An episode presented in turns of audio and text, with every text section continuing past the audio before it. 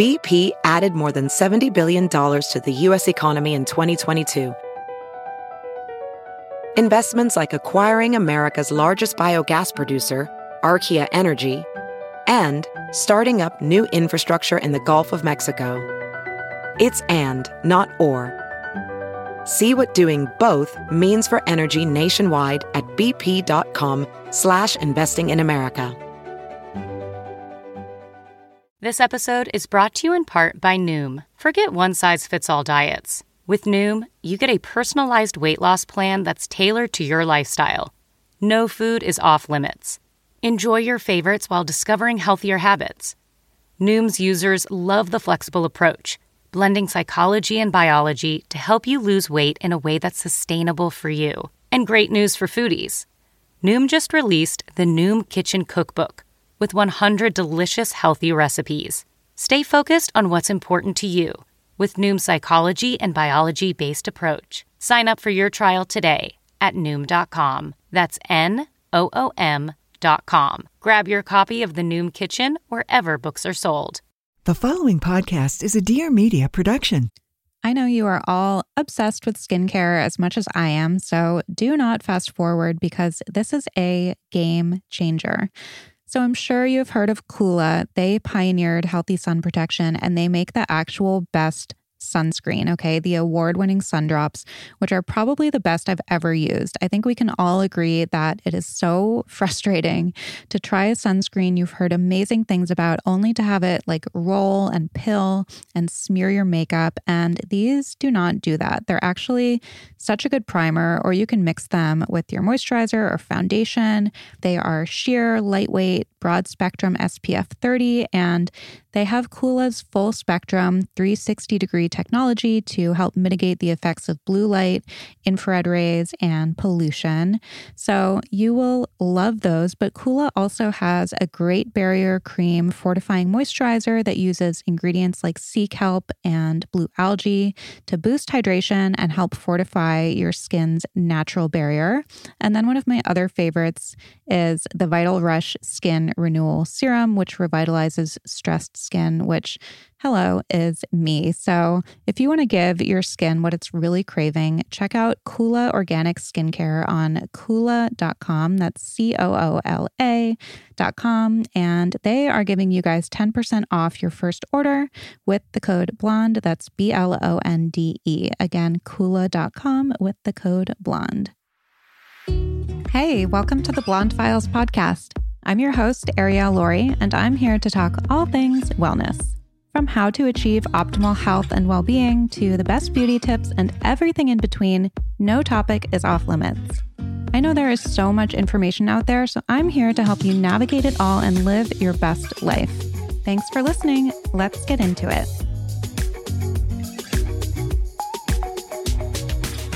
Hi, everybody. Welcome to the show.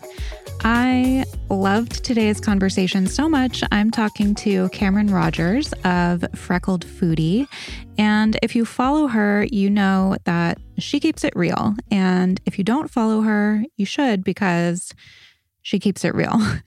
So, a few years ago, she left her high paying, as she calls it, badge of honor job on Wall Street to pursue a career in wellness, which is really interesting to me to hear about because I think a lot of people in the past year have had revelations where maybe they realized they're not happy at their job or where they live or in their relationship. And there's a lot of fear that comes with that. So, it's definitely relevant to hear how somebody else kind of walked through that fear and came out on the other side. And she also gives us some Wall Street tea, which I was dying to hear. And then we cover everything from finding body acceptance, what it's really like being a wellness content creator, the prevalence of Facetune and filters and how damaging they are, um, being bullied online for being outspoken or just really for being. I mean, we talk about getting attacked for basically just existing now. And we talk about her pregnancy and so much more. Even if you're not in the wellness world, this is a really, really fascinating conversation. And she has a lot of wisdom. So enjoy. So, welcome, Cameron. Hi, I'm happy Hi. to be here. So excited to chat. Thank you for your patience with me. We started talking about this in like November, like around the election. And then I feel like shit just kind of hit the fan the last few months. It's just yes. so crazy. So it's been crazy. Do not worry. If there's one thing that I've learned in 2020 and I'm like trying to really take with me moving forward is that you can't plan for shit. Yeah. And like I lived such a control freak life of trying to schedule and plan everything. And I'm like, you know what? You just can't do it. And I just have to be more go with the flow. So it is totally okay. Yeah. I'm really interested to hear in your hear about your evolution kind of from like your your previous life we'll call it yeah finance right and then how things have also changed for you this year because you've had a lot happen you're pregnant now and um, i heard you on another podcast i can't remember which one but you were kind of talking about like how how you've evolved just in the past year and i think we all have i mean under these circumstances yes. like you know we've all kind of been faced with our lives and and like had to change our perspective and our priorities and everything. So let's kind of start at the beginning. Mm-hmm. And I would love to hear about like your life pre what you're doing now. yeah. No, but you like people joke sometimes like, oh, your past life. But for me, it really is so like past and present. And for me, there, and maybe you feel this way, not that what happened to me is comparable to sobriety, but I do feel like there's a very clear moment where things changed for me. And that was, I was in a accident where I was hit by a car when I was crossing the street. And like, I suffered from a back concussion, and I'll get into all of that. But that for me really shook everything up. And so my former quote unquote life, I had graduated from college and I started working at JP Morgan right out of school. I had interned there for two summers. I was in sales and trading, um, selling municipal bonds to institutional clients. Not that that's really important, but I feel like oh, people always ask me about like what stock should I invest in. I'm like that is not what I was doing.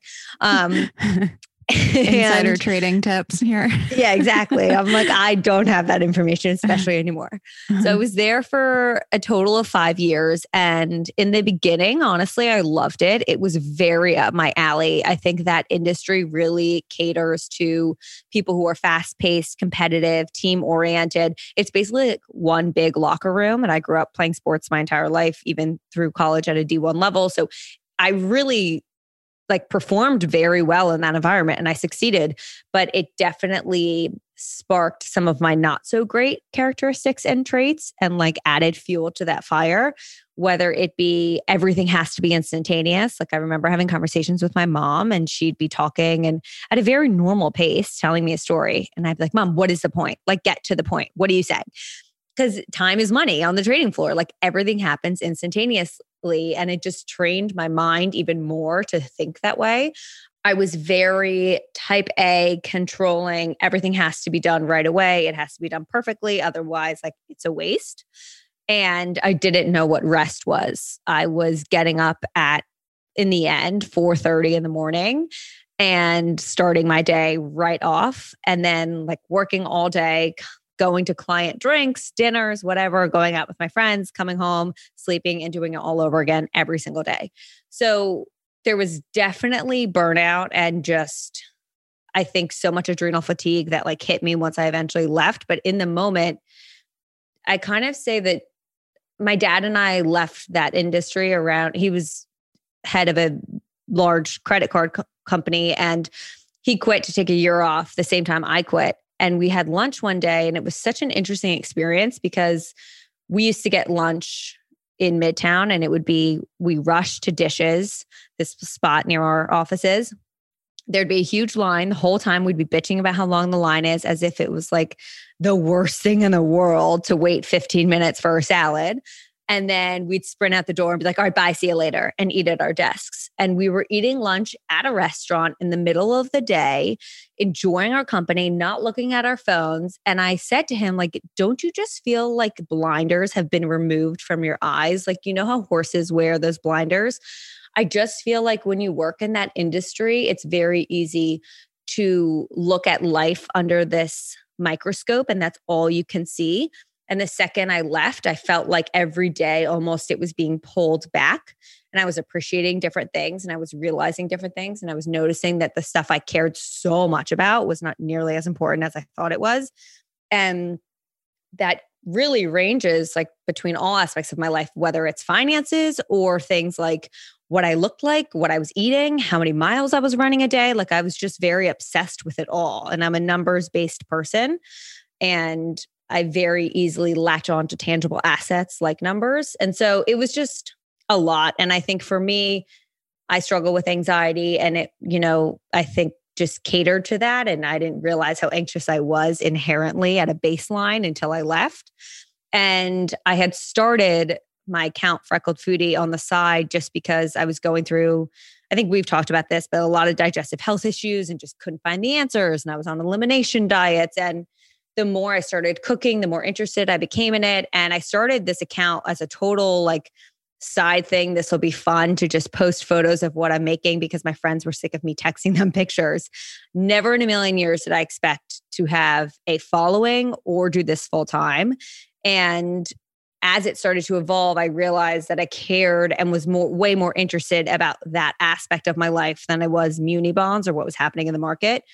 But my job was such a badge of honor and was so tightly intertwined with my ego because I loved telling people I worked at JP Morgan. I really thrived off of the money I was making. I couldn't imagine walking away from it. There's just so much wrapped up in that. And it really wasn't, honestly, until the accident that everything was put in perspective for me. And it was the wake up call that I definitely needed, but was too afraid to actually like make the change on my own. And so I was on disability for two months and it definitely could have been longer, but I felt there was a bit of pressure kind of to come back, which is a different topic. But, you know, concussions and brain injuries are just a whole different beast. And there's no set timeline, which people really struggle with. And so I went back and I worked for a week. And then I sat my boss down and I was like, So I'm quitting.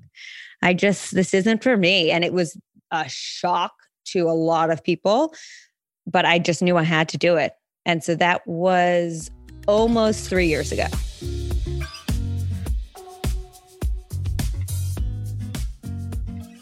I'm sure every single one of us can benefit from adding more greens, plants, nutrients, and superfoods into our diets, and there is no easier way than with Organifi superfood blends.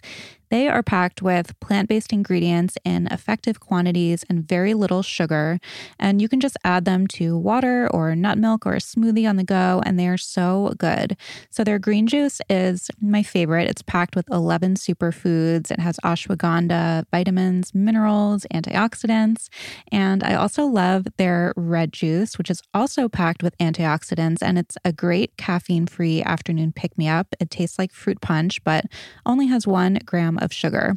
So in the morning, I like to do a green juice smoothie post workout. So I do like half a frozen banana, a handful of frozen blueberries, a little ice, some macadamia milk, almond butter and Organifi green juice. It has moringa, chlorella, mint, spirulina, wheatgrass, literally everything you could want. So, Organifi doesn't compromise quality for taste. They take pride in offering the best tasting superfood products on the market at a price that works out to be less than $3 a day. So if you want to try Organifi's superfood products without breaking the bank, you can go to Organifi.com slash blonde and use the code blonde for 15% off any item in the store. That's O-R-G-A-N-I-F-I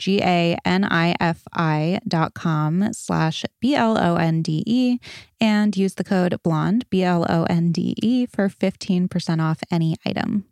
Hi, we're Carlene and Jill, hosts of Breaking Beauty Podcast, the show all about the breakthrough people, products, and moments in beauty. On our show, you're going to find hella inspiring guests like Emily Weiss of Glossier, and you'll get beauty tips galore from the top pros in the industry, like Kim Kardashian's makeup guru. And you'll hear skincare secrets from the likes of Dr. Pimple Popper. Plus, you'll get shopping help with our Damn Goods episodes, where we review the latest products hitting store shelves to let you know what's actually worth your money. Listen every Wednesday to Breaking Beauty Podcast. Okay, So there's a lot there. I just that- laid so much on there's you. There's a lot there that I need to ask you about, and I'm very excited. Yeah. But first, one of the questions that actually a lot of people sent in was that they wanted to hear like finance dirt.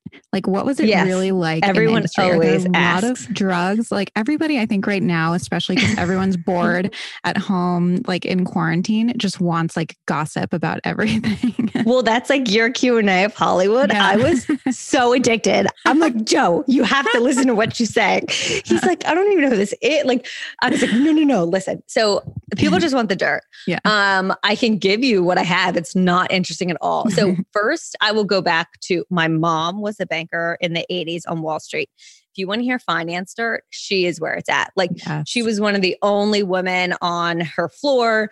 They were doing coke off of like the space bar on their keyboards at their desk. Like she was the crazy era. If you watch Wolf of Wall Street, like she will be Mhm. like, yes, this is what it was like. To the point where when she got pregnant, there was no maternity leave. So she was like, I will take six months. And they were like, what? She's like, and this will be our maternity leave. And they were like, uh, okay. Like there was, it was just such a different world. Um, Right. So for me, there's this show, I think it's on HBO called Industry. Mhm. And maybe this is also why people are so interested because I've been getting Yeah. so many DMs asking if it's real or not. There are many things specifically in that show that are definitely true. Like there are so many things that were said to me that were incredibly inappropriate. You know, I had one client, he was not my client, um, he was another person's client, and I was backing him up and I was at a steak lunch with them at like, where were we? Smith and Wollensky's maybe. And I'm the only, fe- like, I was the only female at our lunch, but like that was very standard. Our team was mainly males. And this old fuck turned to me and was like, Hey, you're the only female in here, like in the whole restaurant. And I was like, Yeah, I mean, I'm not that surprised. It's steak lunch time for Wall Street, and most of these people are men. Yes. He's like, I could auction you off. I'm like, What? Like, did those words just come out of your mouth? And he's like, I was like, "E- excuse me, can you repeat yourself? He's like, I could auction you off. Like steak dribbling down his face. I will Ugh. never lose that vision. and I turned to him and I was like, you can't fucking say that to me. And my trader like went off on him. But like, you know, another client once I was on, I was doing Whole30 and I was like, I'll come to dinner and drinks, but like, I can't drink. I'm, I'm doing Whole30. And he's like, I don't hang out with you because you drink. I like to hang out with you because you're hot. I was like, you're a 50 year old man with children. Like, there are just so many of those types of comments. And they weren't. I mean, there were plenty of things that were inappropriate that were said on the desk between team members, but like I also played in that. I can't act like it was like just them. Mhm. But the client inappropriateness was like a next level. Wow. The drinking and all that is very real. I mean, like people would get hammered, and not everyone, but the senior, specifically males, would, you know, take their lunches in the middle of the day and come back a little sauced. Um, drugs were not a thing on my desk, I can say confidently, because munis are like the least interesting, juicy group. Like Uh-huh. across the board, it's old males. So, like, that's not the group that's going to be like clubbing at, I don't know, like Tao or wherever Right. avenue until 3 a.m., like ripping lines of Coke to go to work the next day. Other desks, 100% that exists. But that was not my experience on my group, which I'm grateful for because I'm not someone I learned very easy and early on that I cannot perform hungover. And I like mm-hmm. was really not in a good place one day and I fucked up a lot of trades and my lesson was learned. So I would not have done well on those types of desks. They definitely existed, not on mine. So I think if you look at the show industry, a lot of that like dog eat dog mentality and like the you know at one point i remember they i actually stopped watching it because i was like i just can't but they had this one young analyst like they were basically picking on her putting her on the spot and making fun of her like that kind of shit happens the sexual aspect of that show and like the over glorification of the drugs was definitely not my experience Okay. Still pretty juicy. i wish i had more dirt No, it's still pretty good. Okay. So you mentioned that a lot of your identity, right, was kind of wrapped up in this job and the ego side of it and and the badge of honor. And I'm curious, I'd love to hear like how you came to the decision to leave, what those feelings were like, how you worked through them. Because I think a lot of people right now, especially in the past year, like kind of what we were talking about before we started recording, are at this moment where they're reevaluating things and reevaluating what's important to them and what they truly want to be doing and where they truly want to be. And there's always so much fear attached to that because it's like the unknown and the uncertainty of you know changing things in your life and and leaving something and starting something new whether it's a relationship or a job or where you live so how did you walk through that and how did you know that you were making the right decision so the fear of the unknown is a big anxiety trigger for me, and it always has been. And it's something that I'm grateful I've worked through in the past because of right now being pregnant in a pandemic, trying to figure out our living situation. There's so many unknowns that I think had this been a few years ago and I hadn't experienced what I did, I would be in a complete spiral. For me, going back to the period of me leaving JP, I was in a place where I was doing quite honestly incredibly well at my job. I was in this like select group of the top 15 associates across sales and trading and we were being basically trained and I don't know what the exact like manicured almost to be the future leadership and I loved aspects of my job. I really did. But certain aspects of it just really weren't for me. And I hit a point where I was looking around and I was like, okay, do I want the person's job who sits next to me? And I did it. And I was like, okay, do I want my manager's job? And I definitely didn't. And I and then it's also do you respect the layers of management above you and feel like they're heading in the right direction? At that time, I couldn't confidently say yes. And the fourth question I asked myself was, Do you love this product? Is it something you're excited by? And it definitely was not. And so once I noticed that all of those questions were no's, it was really clear to me that I was only there for a certain reason. And I loved my team and the team aspect and the friendships were definitely a huge part of it. But most of it, if I was being honest with myself, was the ego and the financial means. And I don't think that can be totally ignored because the financial means are very necessary for people to live. However, I also always like to bring this up when I discuss this because I don't think it's mentioned enough and it seems unrealistic otherwise. I come from a very privileged background. I live a privileged life. I was able to save money. I was making good money, but I was also in a place where I wasn't paying off student debt. I was able to save money and I had a huge safety net to be able to take this risk. It wasn't like if I take this risk, I might not eat dinner in a month.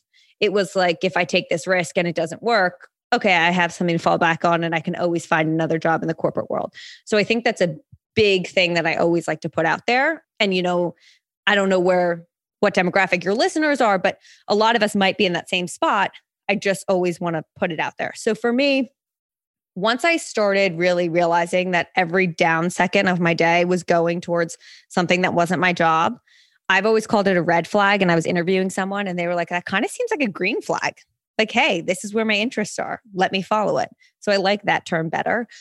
So I started feeling like there was just this magnetic pull of, should I do this? This is crazy. I didn't even know what I would technically be doing. And I don't know what your, I forget what you mentioned when you started the Blonde Files, but for me, like I was not making any money off of my account at this point. It was very small and my initial concept was that I would meal prep for clients. And so I didn't have some like business model, but obviously you need to assess your finances and figure out a way to make money. So for me, it was okay, how much money can I realistically feel comfortable investing into my business from my savings account? What are my monthly expenses and how many months can I live at like that type of life or cut back a little without making potentially any money right now? And then how can I make money doing this? So I sat down, and at the time, I was about to graduate from IIN as a health coach, and I was meal prepping for all of my meals, my then boyfriend, now husband's meals, and my friends. So on the weekends, I was like sending out menus. They were telling me what they wanted. It was crazy to think back on, but I was really like working two different jobs and trying to plan a wedding this year. Mm-hmm. and I was meal prepping all weekend for friends at the Jersey Shore at the beach. I was doing these huge breakfasts at first giveaways where I was just making all these like smoothies, yogurt parfaits, chia puddings, and I was giving them out on the street of like the most popular street that people walked on in the mornings just to get my name out there. Then I started selling them. So initially, when I was planning on leaving, I sat down and I said, okay, how can I make money? If I have X amount of health coaching clients a month, if I do X amount of meal prepping clients a month, if I potentially get a sponsorship on one post, like that was my goal in the beginning. And luckily this job really doesn't take much overhead obviously now i invest in people and systems but at the beginning you're not buying like product or you're not leasing a building to be mm-hmm. an influencer mm-hmm. so there's really not a ton of upfront costs or overhead expenses and I was fortunate that like I really took a risk and a bet on myself. I gave myself 6 months and I created this document that was like all of my services, what the pricing was. I created a draft email. I sent it to literally everyone in my life and I was like this is what I'm going to go do. Forward it to everyone you know. And it kind of spider webbed. And I started initially by doing meal prepping stuff and health coaching. And that then transferred to simply and wholly content creation, which was like a whole different kind of job change. But I think it was just letting go of the ego for me and the expectations of everyone else because I've always lived a very, I have to do everything the way that everyone expects me to do. I have to please everyone else. I have to make sure that I am just doing the quote unquote right thing and not going outside the lines. And I just felt so restricted by those barriers. And this was the first time that I was like, I have the opportunity to do what I want to do. Why wouldn't I take it? Mm-hmm. And I think if you're in a place that you're able to make that change financially and like realistically, just assess what's holding you back. Cause for me, it was my ego. And I kept, I was so obsessed with what am I going to tell people I do for a living? and like, I, I, just couldn't get over that. And it was something I dealt with once I quit. Like, I, when people would ask me what I do, I would stumble. I, I would be like, oh, well, I just left JP Morgan. My husband's like, why mm-hmm. do you mm-hmm. start with that? Who mm-hmm. cares? Mm-hmm. Own it. So I think that the ego is a huge thing. And I think for me, honestly, journaling was a huge aspect of this, just writing out everything, brain dump of like, why am I feeling this way? Why am I so scared? What does it matter if someone thinks of me? Like, what honestly does it matter? And I hate to say that, you know, other people's opinions don't matter because or I don't care what people think. I, I don't think that we should all live like that. But I think if you have a group of core people whose opinions you trust and respect and honor, and they all back you, then the other opinions don't matter. The person who was in a different sorority of you in college who's going to judge you, their opinion does not matter. Mm-hmm. Like your parents, your significant other, your closest friends, your siblings, maybe like those are opinions that you can trust and that should hold weight. But the rest of the world should not change how you're living your life.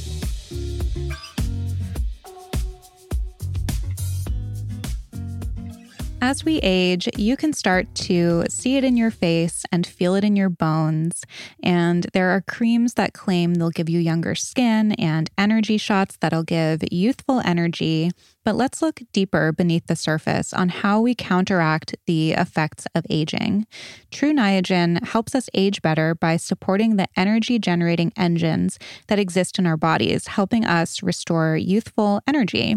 Tiny repair enzymes work deep in our cells to help recover from lifestyle routines that are hard on the body, including sleep deprivation, an intense workout, or a poor diet. Tru Niagen supports these enzymes and is safely tested and backed backed by Nobel Prize winning scientists. So age smarter with Tru Niagen. Right now, new customers can save $20 on a three month supply by going to truniagen.com and entering promo code BLONDE at checkout. That's T R U N I A G E N.com and enter promo code BLONDE, B L O N D E, at checkout to save $20 on your first three month supply. Again, truniagen.com, promo promo code BLONDE. These statements have not been evaluated by the Food and Drug Administration. This product is not intended to diagnose, treat, cure, or prevent any disease.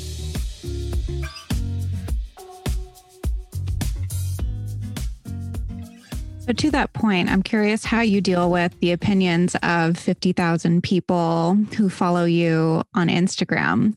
Um, you, this is something, you know, I, I'm curious because like I have been struggling with this. I feel like, especially like recently. I get that people are on are on edge but the the trolling yeah. and the nastiness has been at another level. Like agreed. I took, I took a few days off last week after i did my last assumptions because whenever you do like make an assumption about me people are like oh you're a gold digger you know? Yeah. And i'm like okay. Eh, but it's a lot of that you know? And it's like why mm-hmm. am i mm-hmm. subjecting myself to this? I can handle it if i'm in a certain mental place but after doing it once, I was like, I need a few days away from the phone and, yeah. and these people. And I got back on yesterday and literally I was on for three hours within three hours of posting i posted a chia pudding thing some the, the chia community came after me for promoting chia as a health food. Okay. When apparently it's got lectins and this, that, and the other. Oh my God. Um, and then, like, I posted it on my TikTok as well. And I said, this nutritional psychiatrist came on my podcast, Harvard trained, and people are like, that's not a real thing.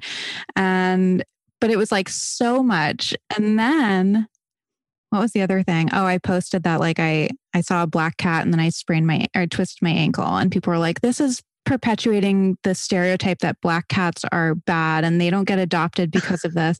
And then like, I did it's more, just insane.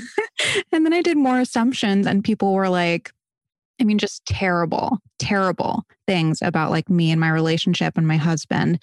And I was like, why do why am I doing this? You know, like I, I think one, about this all the time. Like, yeah. why are we doing this? Right. So I'm curious how you deal with that because you're very outspoken about things that matter and things that are important to you. And you kind of, you know, you present yourself as like, I don't give a, a, a fuck, mm-hmm. you know, this is like what I believe. And I would imagine that you get some backlash. So how do you? Yes. so I think it's important to also state that I do find I label myself or identify as a recovering bitch. I was mm-hmm. not a nice person growing up. I think a lot of that was that I was misunderstood, but I also was just combative for no reason. And I spoke my mind a little too much. So for me, I struggle the most, honestly, with these trolls. And they're not even trolls. That's the saddest part. A lot of times these are like normal people, quote unquote normal, but like they have accounts. They're not just like username mm-hmm. 75,000. I immediately want to fight them. I'm like, oh, take a seat, let's go, buckle up. Like, that's my first instinct, which I don't think is the right thing. And I've really been working on this. And my husband doesn't have social media, which I love so much. And he is very much like, why? You know, we used to honestly get in arguments because he'd be like, why do you let it affect you? It doesn't matter. And I'm like, Joe, I understand it's easy for you to say, but if I'm talking about something and then these people are saying mean things to me, like, obviously it's going to affect me mm-hmm. a bit. Like, I, I understand that you want me to move on and ignore it, but it's hard. It's easier said than done. And Chuck doesn't have social media either, and he has the same. He, now he's more empathetic about it, but even like other people of that generation that I would tell, and people that don't have social media would be like, you know, they put the blame on you. It's like, why? Yeah, it's like, well, what does it matter? You? Like, because yeah. like we're human beings, we're not meant to like have this kind of scrutiny and strangers no. like opinions coming from all directions. Not at all. So honestly, I've really tried to work on my response and how I let it affect me. Mm-hmm. And I'm a huge fan of Dax Shepard, which I think I mentioned in our interview. And he said yeah. something that I always think of where he was like, if I got on stage and someone was yelling, like, you're short, like, you're so short, he'd be like, what is wrong with you? I'm six. I don't know how tall he is, five. Like, I'm not short. Shut up. And it wouldn't bother him. But if someone's like, you always need to be the center of attention. Like you're so controlling. That hurts because there are things that he's already worried about or like concerned. Like there are just things that a part of him feels maybe something is true. And that's the things that bother me. Like the attacks, for instance, you mentioned that I'm outspoken on topics and especially what's happened in 2020. Like the attacks from old white racist women in my DMs telling me I'm crazy for supporting BLM or going to protests or saying that I switched from Republican to Democrat Party and that I think Trump is ridiculous. Those people, like, I don't care. Those I'm just like, okay, take a seat. Like, let me lay on the facts. That's not inherently hurting me. The comments that hurt me that are the ones that are like, you're so privileged. It's painful to hear you speak. Like, mm-hmm. because I have a lot of guilt about my upbringing and wealth. And, you know, some girl DM'd me the other day and was like, the pregnancy 24 7, 365 content is insufferable. Like, do you really think it's that earth shattering of an event? And I was like, oh my God. you. yeah, I do think it's an earth shattering event. I'm creating a human for the first time. And also, the thing that just doesn't make sense to me is, and I went on this whole rant this morning on my stories, you choose to consume this content. Mhm. Like, if I turned on the TV channel and it was a news channel that I don't relate to and they're spewing all this content that I'm just like, I can't believe they're saying these things, I would change the channel. I wouldn't sit there and watch it for an hour and just get riled up. So, like, I always tell my community that social media should be a place that brings you joy and uplifts you. If you're looking at these people's pages and you feel angry and you feel less than, and you're like, want to throw your phone, unfollow that person. And that might be me for some people. And that's fine. Like, I'm not everyone's cup of tea. And I realize that.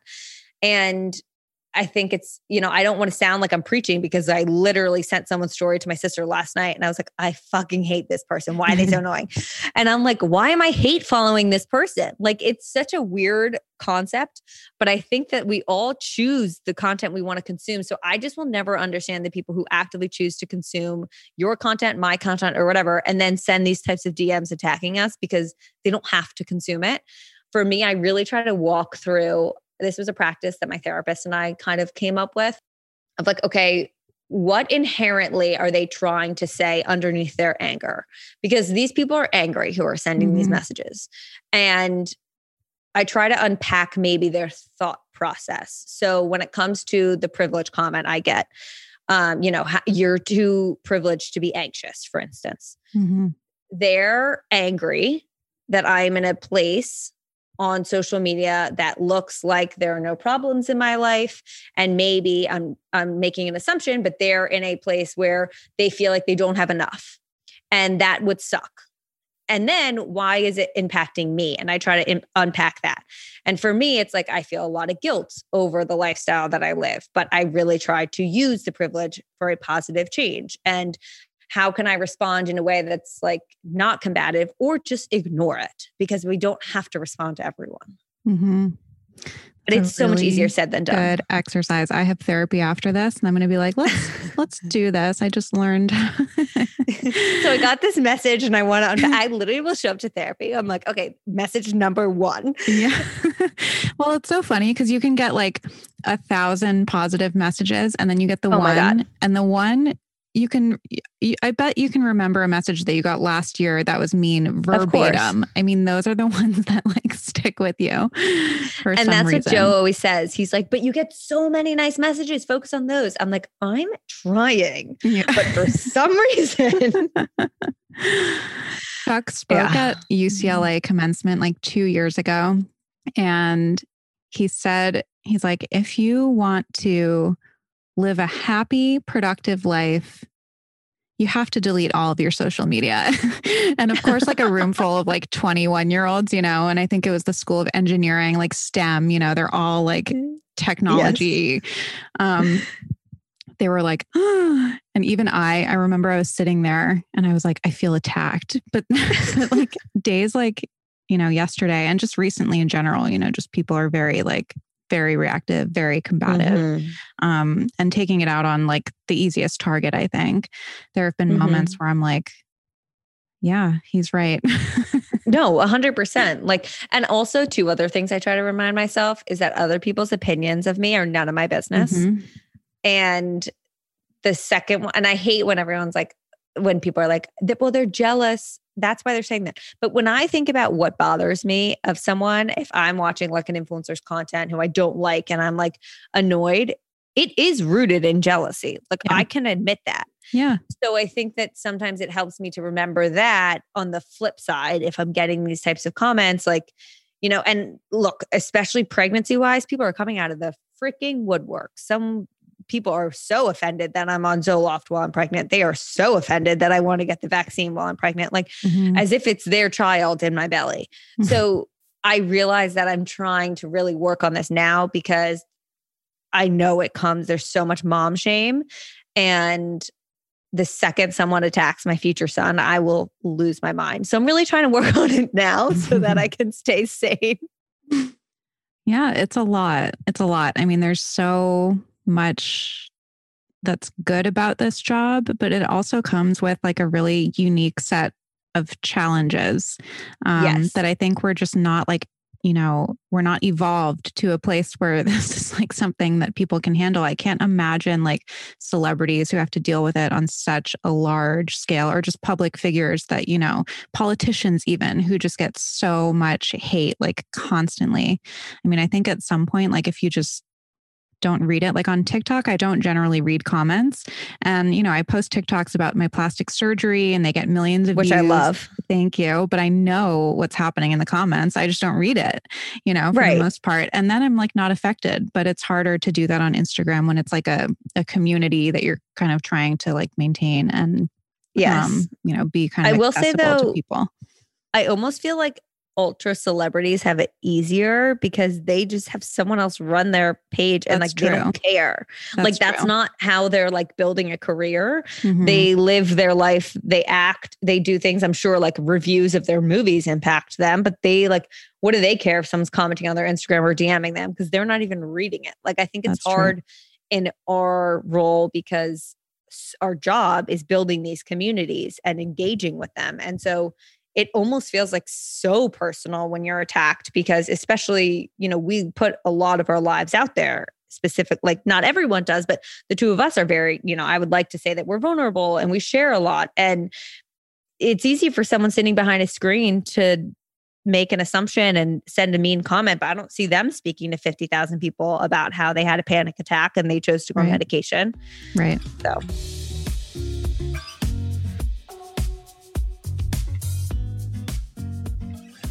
This show is supported by our friends over at Ned CBD. As I'm sure everybody knows, CBD has become super popular over the last year or two. And it just seems like everywhere we look, someone is trying to sell us another CBD product. It's really tough to navigate, especially if you're struggling or you just want to try the highest quality CBD products. So I talk about this a lot, but I was really wary of CBD as a sober person. I don't want to be turning to anything to change how I feel. And I especially didn't want to take something that would make me feel like I was essentially on drugs or getting high. And I had a long conversation with one of the founders of NED and was so impressed with the ethics, the integrity, the thoughtfulness that goes into their products. And I can vouch that they have the absolute highest quality CBD products out there. CBD is good for helping symptoms of anxiety, stress, insomnia, nausea, pain, and more. And NED's CBD is gently and safely extracted. They don't use heat or high pressure. The products contain zero isolates or synthetic ingredients, and they are fully transparent, sharing third party lab reports on their site so you know exactly what you're getting. You also know exactly where it's coming from, which is an independent farm in Colorado. So they have a full spectrum hemp oil. They have sleep oil, which I love. They have a natural cycles line for hormone regulation. They have body butter, which is amazing, lip balm. And they also have some amazing products available for subscription members. Like recently, they had a mellow blend with magnesium that was really, really good. So if you want to check out Ned and try their CBD for yourself, go to www.helloned.com slash blonde or enter the code blonde at checkout for 15% off your first one-time order or 20% off your first subscription order plus free shipping. So again, that's helloned.com, H-E-L-L-O-N-E-D dot com slash blonde, B-L-O-N-D-E, or use the code blonde, B-L-O-N-D-E for 15% off your first one time order or 20% off your first subscription order plus free shipping.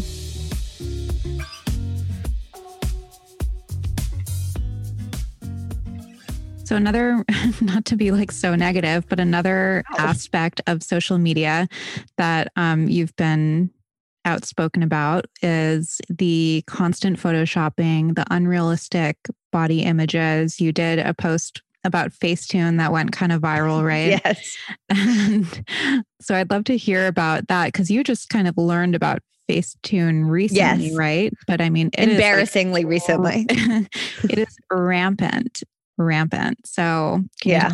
about that? Of course. So I I want to say like two years ago. And I think it's very interesting because it's like generational also. And not that only a specific generation's doing Facetune, but when I was in college, Instagram became a thing our junior year, and we thought it was just like a photo editing app to filter photos. I, we there, there wasn't like a social aspect to it. Mm we would bring our like digital cameras literally to parties. I would take a hundred photos and the next day I would hook up my like USB drive and upload the entire thing to Facebook without even looking at the pictures yeah. and title the album like 10, 20 party. Yeah. So nowadays I speak to these sororities a lot in college. I do like speaker sessions over Zoom. And, you know, I'm not judging them because I do the same thing when I'm trying to figure out what to post, but like you take 20 photos of the same exact thing. Mm-hmm. And then you'd pick the best one. Then you edit that one. Then some go as far to Photoshop and Facetune it. Like it's just unrealistic.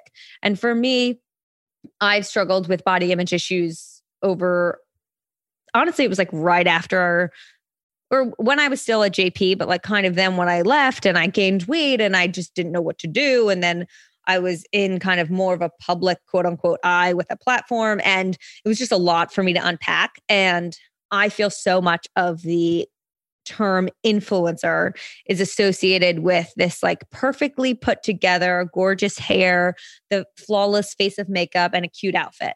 And mm-hmm. I just personally don't resonate with that whatsoever. And I've always been someone who is definitely on the tomboy side. I grew up wearing boys' clothes to elementary school every day. Like, mm-hmm. I don't know how to put on makeup. I don't know how to do my hair. And it's something that definitely makes me feel less than in comparison. Cause I'm like, how do people just know how to do this? And like, I don't understand that people will choose fashion over function. It just blows my mind. and I think there's a lot of insecurity with in that for me of being a quote unquote influencer because I don't resonate with it. And I remember someone sent a photo my group text from college of a picture of someone. I don't even remember who it was. And they were like, this Facetune is awful. And I was like, what is Facetune? Mm-hmm.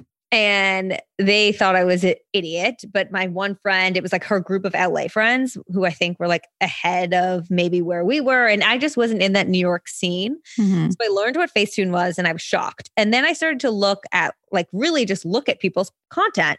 And I started to notice that like lines were blurred in the background and they looked different on their stories than they did in their posts. And I hated all the Instagram filters because I would use them and then when I didn't have it on, I'd be like, oh my God, I look like this. And I'm like, wait, mm-hmm. this is what I actually look like. Like, this is the real version of me. Mm-hmm. And so I started doing these things called unfiltered days. And it was the first time I ever would talk to the camera on my stories.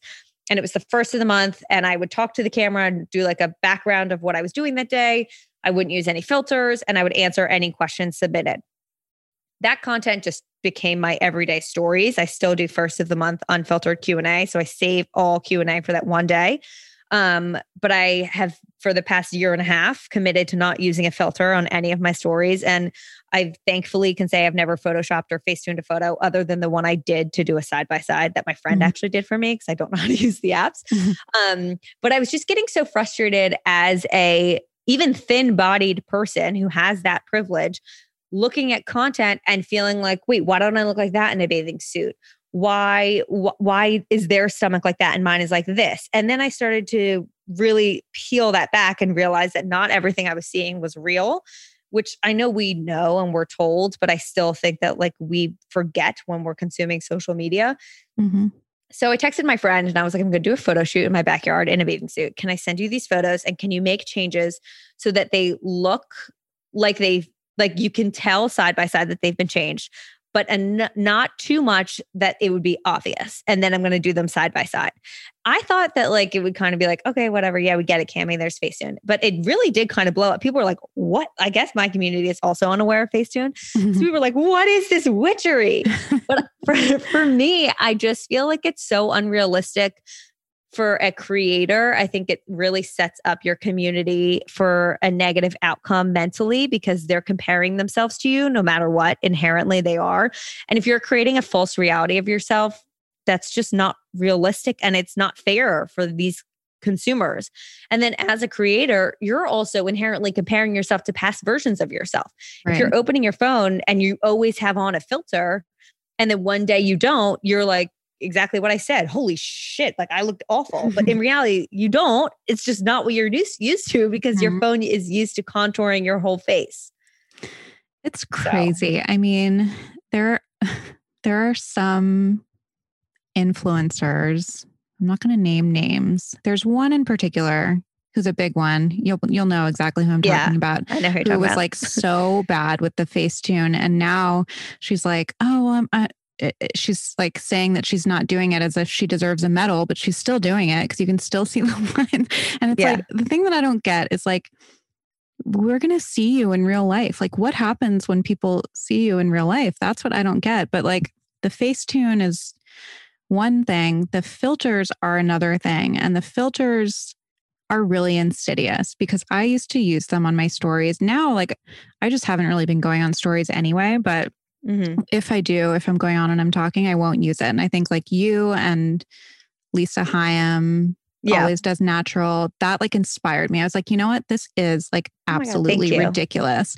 Not only for the people who follow, but for myself, because yeah, it's like if you're used to seeing yourself, you know, like the filters that like even the most basic it will contours kind of- everything. it contours like your nose will be a little bit smaller your lips are a little bit bigger like everything's smooth and then you see yourself in real life and it's like huh you know but it, it Mhm. shouldn't be like that or you like get nervous you know oh well what if somebody sees me and i don't look like this you know it's Totally. just like such a mind fuck It's such a mind fuck. i really I think, they the filters are me too. I think the filters are almost more of a mind fuck for the creator, and the Mhm. Facetune is more of a mind fuck for the consumer. yeah And exactly what you're talking about when that person said, you know, I'm really going to make a better effort to minimize doing it. I'm still going to do it every once in a while. It's like she said to tuck in some belly fat every once in place. I was like, that makes no sense to me. And that's what inspired me to do this post because I was like, I just can't handle it. And how do you make a better effort to not why don't you just not do it like Right.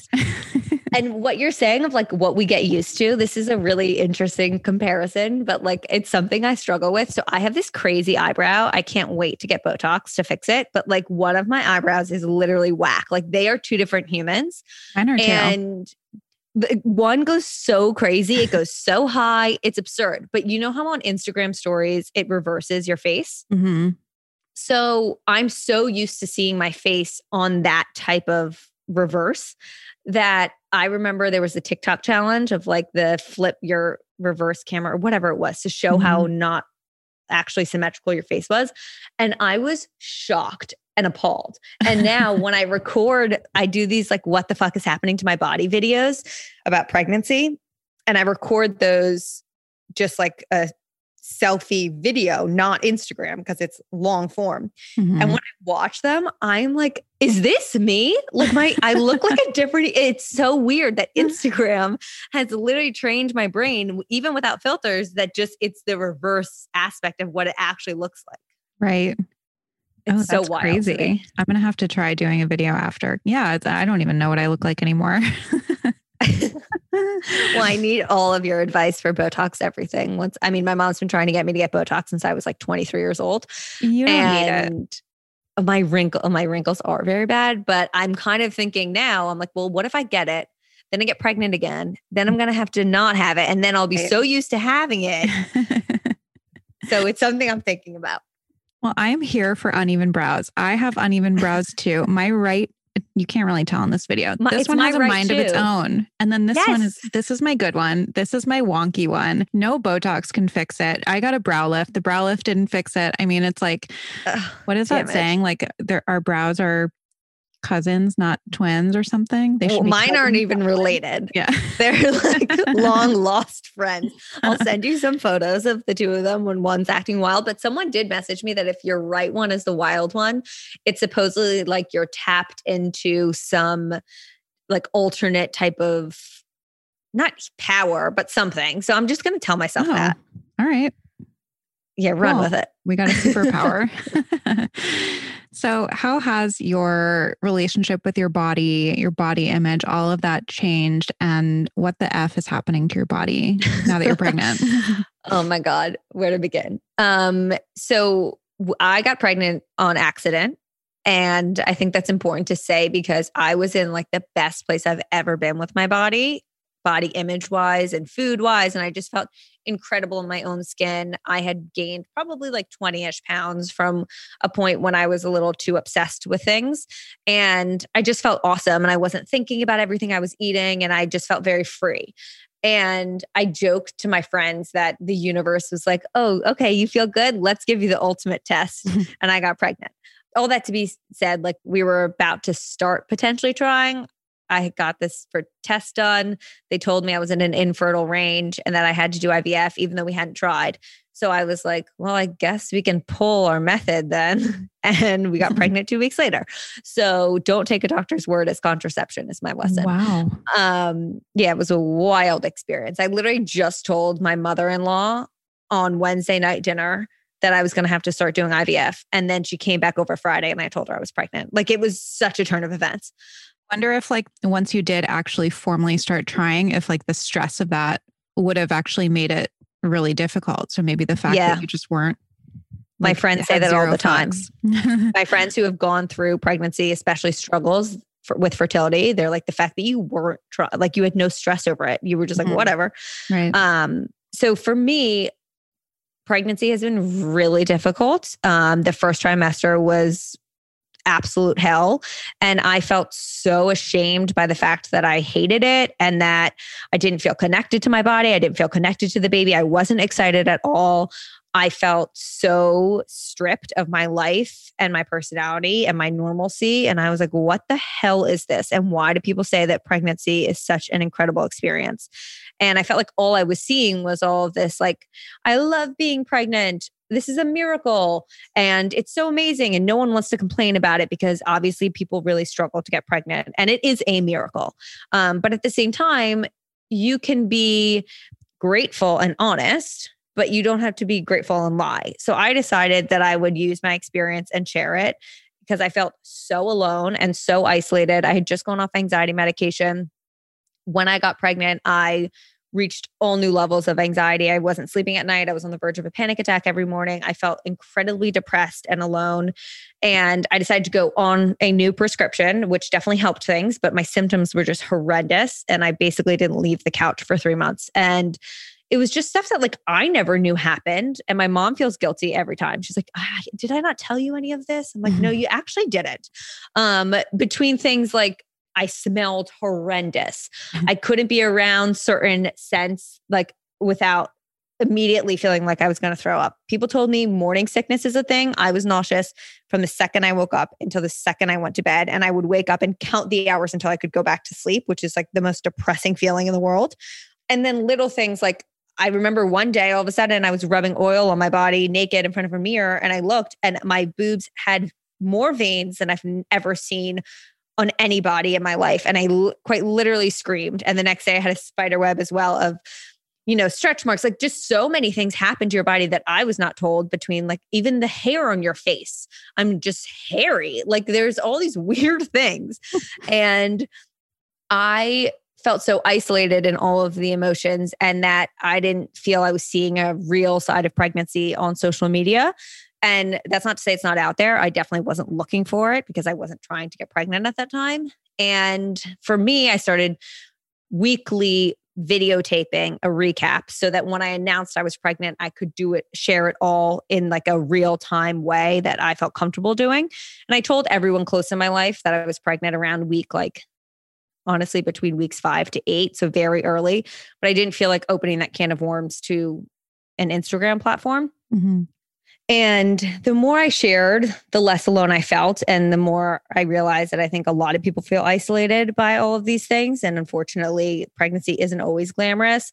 But body image wise, it's been so interesting because the first trimester, I really struggled because everything's just like swollen and soft. And I'm like, am I supposed to be feeling like this? Am I supposed to have this pouch? I, I feel like I look pregnant, more pregnant than like some of the people I'm seeing on social media. And it's interesting for me because all of a sudden there's like a tangible asset attached to all these photos you're seeing of people who are pregnant because they're like 12 weeks, 13 weeks, 14 weeks. And there's an immediate, immediate comparison trap. And everyone carries differently. And that's something I've had to just accept. Like, my boobs have gotten bigger than I could have ever imagined them to get. And I'm terrified for my future because I already am like over a double D and I can't find anything that fits. But like one of my best friends who's pregnant, her boobs haven't changed whatsoever.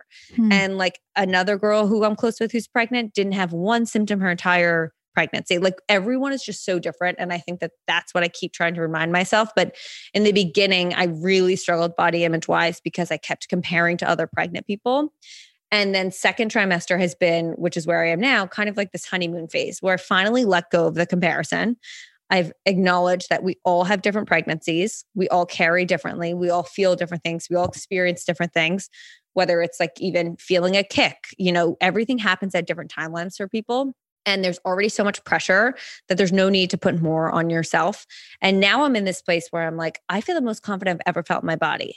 I am in Florida at my parents, and I quite literally, this is the only time I've been out of a bikini. Even if I'm working in the house, I'm in a bikini because I'm like, I look fucking awesome. I don't need to put on clothes.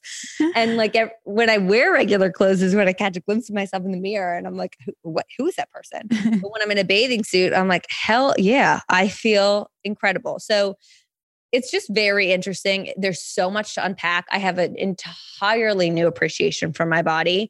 And you know, my belly has always been my insecurity. And I've always said I can't wait to have like a big pregnant belly because I feel as if, and a lot of people have messaged me this, like it gives us this almost like excuse, quote unquote, mm-hmm. to not have a flat stomach. And you lose that like pressure to have a flat stomach because you're growing a life. And I'm here to say, fuck that mentality moving forward because when you aren't pregnant, you're still, your belly is holding like all of your organs that pouch is quite literally your uterus. Like your belly is holding your life. So it doesn't need to be this like flat washboard thing that we've been sold by diet culture. Like the concept that being pregnant is the only time you can have an acceptable belly and feel comfortable with it is so deeply rooted in diet culture. And I think this whole experience has been really interesting for me to unpack all of those things that I once thought, if that makes sense. Yeah. I mean, as I was listening to you, I was like, that sounds so amazing. I wish that, I, I hope that people can have that experience, you know, whether they're pregnant or not, and realize that like we are all different. What you were saying about comparison and comparing yourself totally. to other pregnant people. It's the same for for people who are not pregnant, just, you know, living in this alternate reality of social media that's not even real and comparing ourselves to other people, whether it's what they eat or what they do for exercise or what their yes. bodies look like. You know, it's like, I don't know. I, I wish, you know, I, I hope that everybody can like find that acceptance within themselves. Me too. And I think the comparison trap is so real and it's so easy to spiral down. And for me, the most incredible thing I've done is really try to let go of that. Mm-hmm. And if I feel like I'm comparing or if I'm critiquing, because I still have a critical voice, I don't think I'll ever be in this like, la la, I love my body 24 7 place. I think it's a bullshit mm-hmm. scenario mm-hmm. to sell people on. But it's flipping that script. So when I hear that, like I actually vision a devil and an angel on my shoulders, when I hear that devil voice speak out, instead of going down 10 more critical thoughts of like, and this looks bad. Why did I do this? I should do more of that, which is very easy to do, that spiral. I say, okay, stop. I acknowledge that that was a negative thought. Now let's affirm whatever that part of my body is. So mine was typically my belly. And I would quite literally stand in a mirror and be like, I love my belly. I love my belly for allowing me to eat all the food I want. I love my belly for holding my organs. Like, you know, whether it's your thighs, some people feel uncomfortable about their thighs. Thank you, legs, for allowing me to get from A to B place with ease. Thank you, legs, for getting me out of bed every day. Like, I think I found this new appreciation and respect for my body after my accident because I couldn't go for a five block walk without feeling like I was going to pass out. And I was in this place bef- right before that. That was like, if I don't work out for X amount of uh, hours and run X amount of miles, then it's a waste, which is bullshit.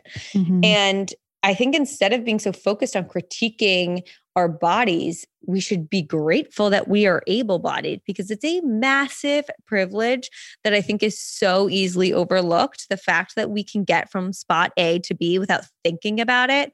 We don't have to worry how we're going to get into someone's home or restaurant or onto a subway platform. Like little things that we take for granted every single day, I think should be the reason that we're thanking our bodies for functioning and getting us up every day and allowing us to live rather than like well, why doesn't my stomach look like hers? Yeah.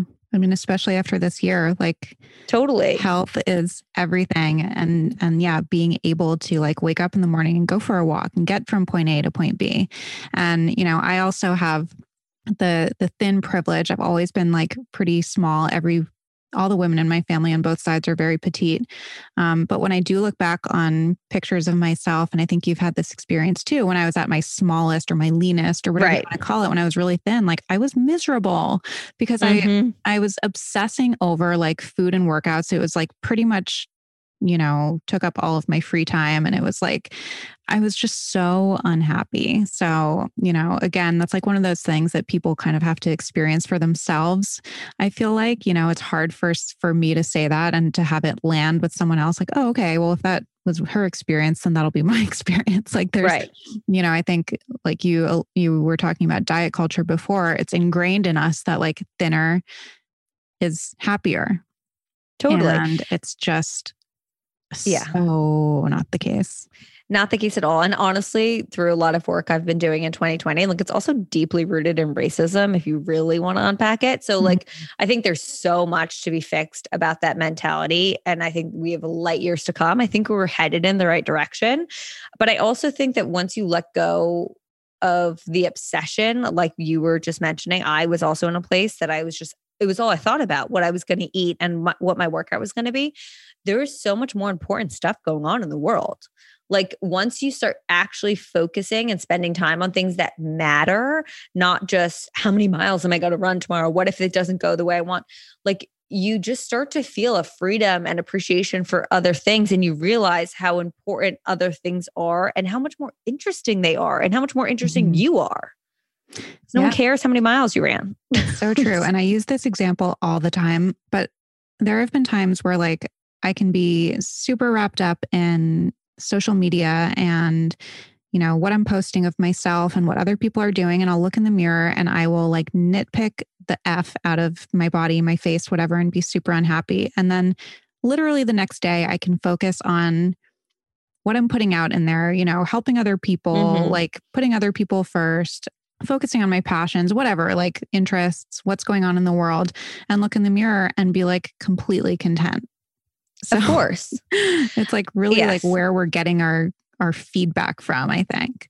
Absolutely. And also just like how you're spending your time because when I have nothing going on, that's when my anxious mind starts to work. Yeah. And that's when I start to think of, well, what's going to happen tomorrow? What's going to happen in a week, a year? Fi- like the unknown creeps in and the obsessive thoughts. So finding things that you're passionate about and like spending time doing that instead of scrolling on Instagram. hmm Yeah. I mean, I was like in it yesterday when I was getting all that hate and everything. And I, at the end of the day, I was like, that was like such a wasted day. Like it was And that's what I hate. Yeah. Yeah. Well, if you ever need a hype girl, you can text me. I love I hyping people up. well, I could uh, talk to you forever, but I think we've been going for like an hour. So, um, where can everybody find you? The easiest platform is definitely Instagram at freckled foodie. From there, pretty much everything is tagged, but my website's freckledfoodie.com. On TikTok, I'm freckled foodie also. And then my podcast is Freckled Foodie and Friends. I release an episode every week on Fridays, and you can go back because Arielle has also been a guest, and it was one of my favorites. Oh, thank you. Thank you so much for coming. Thank you so much for having me. This was a blast.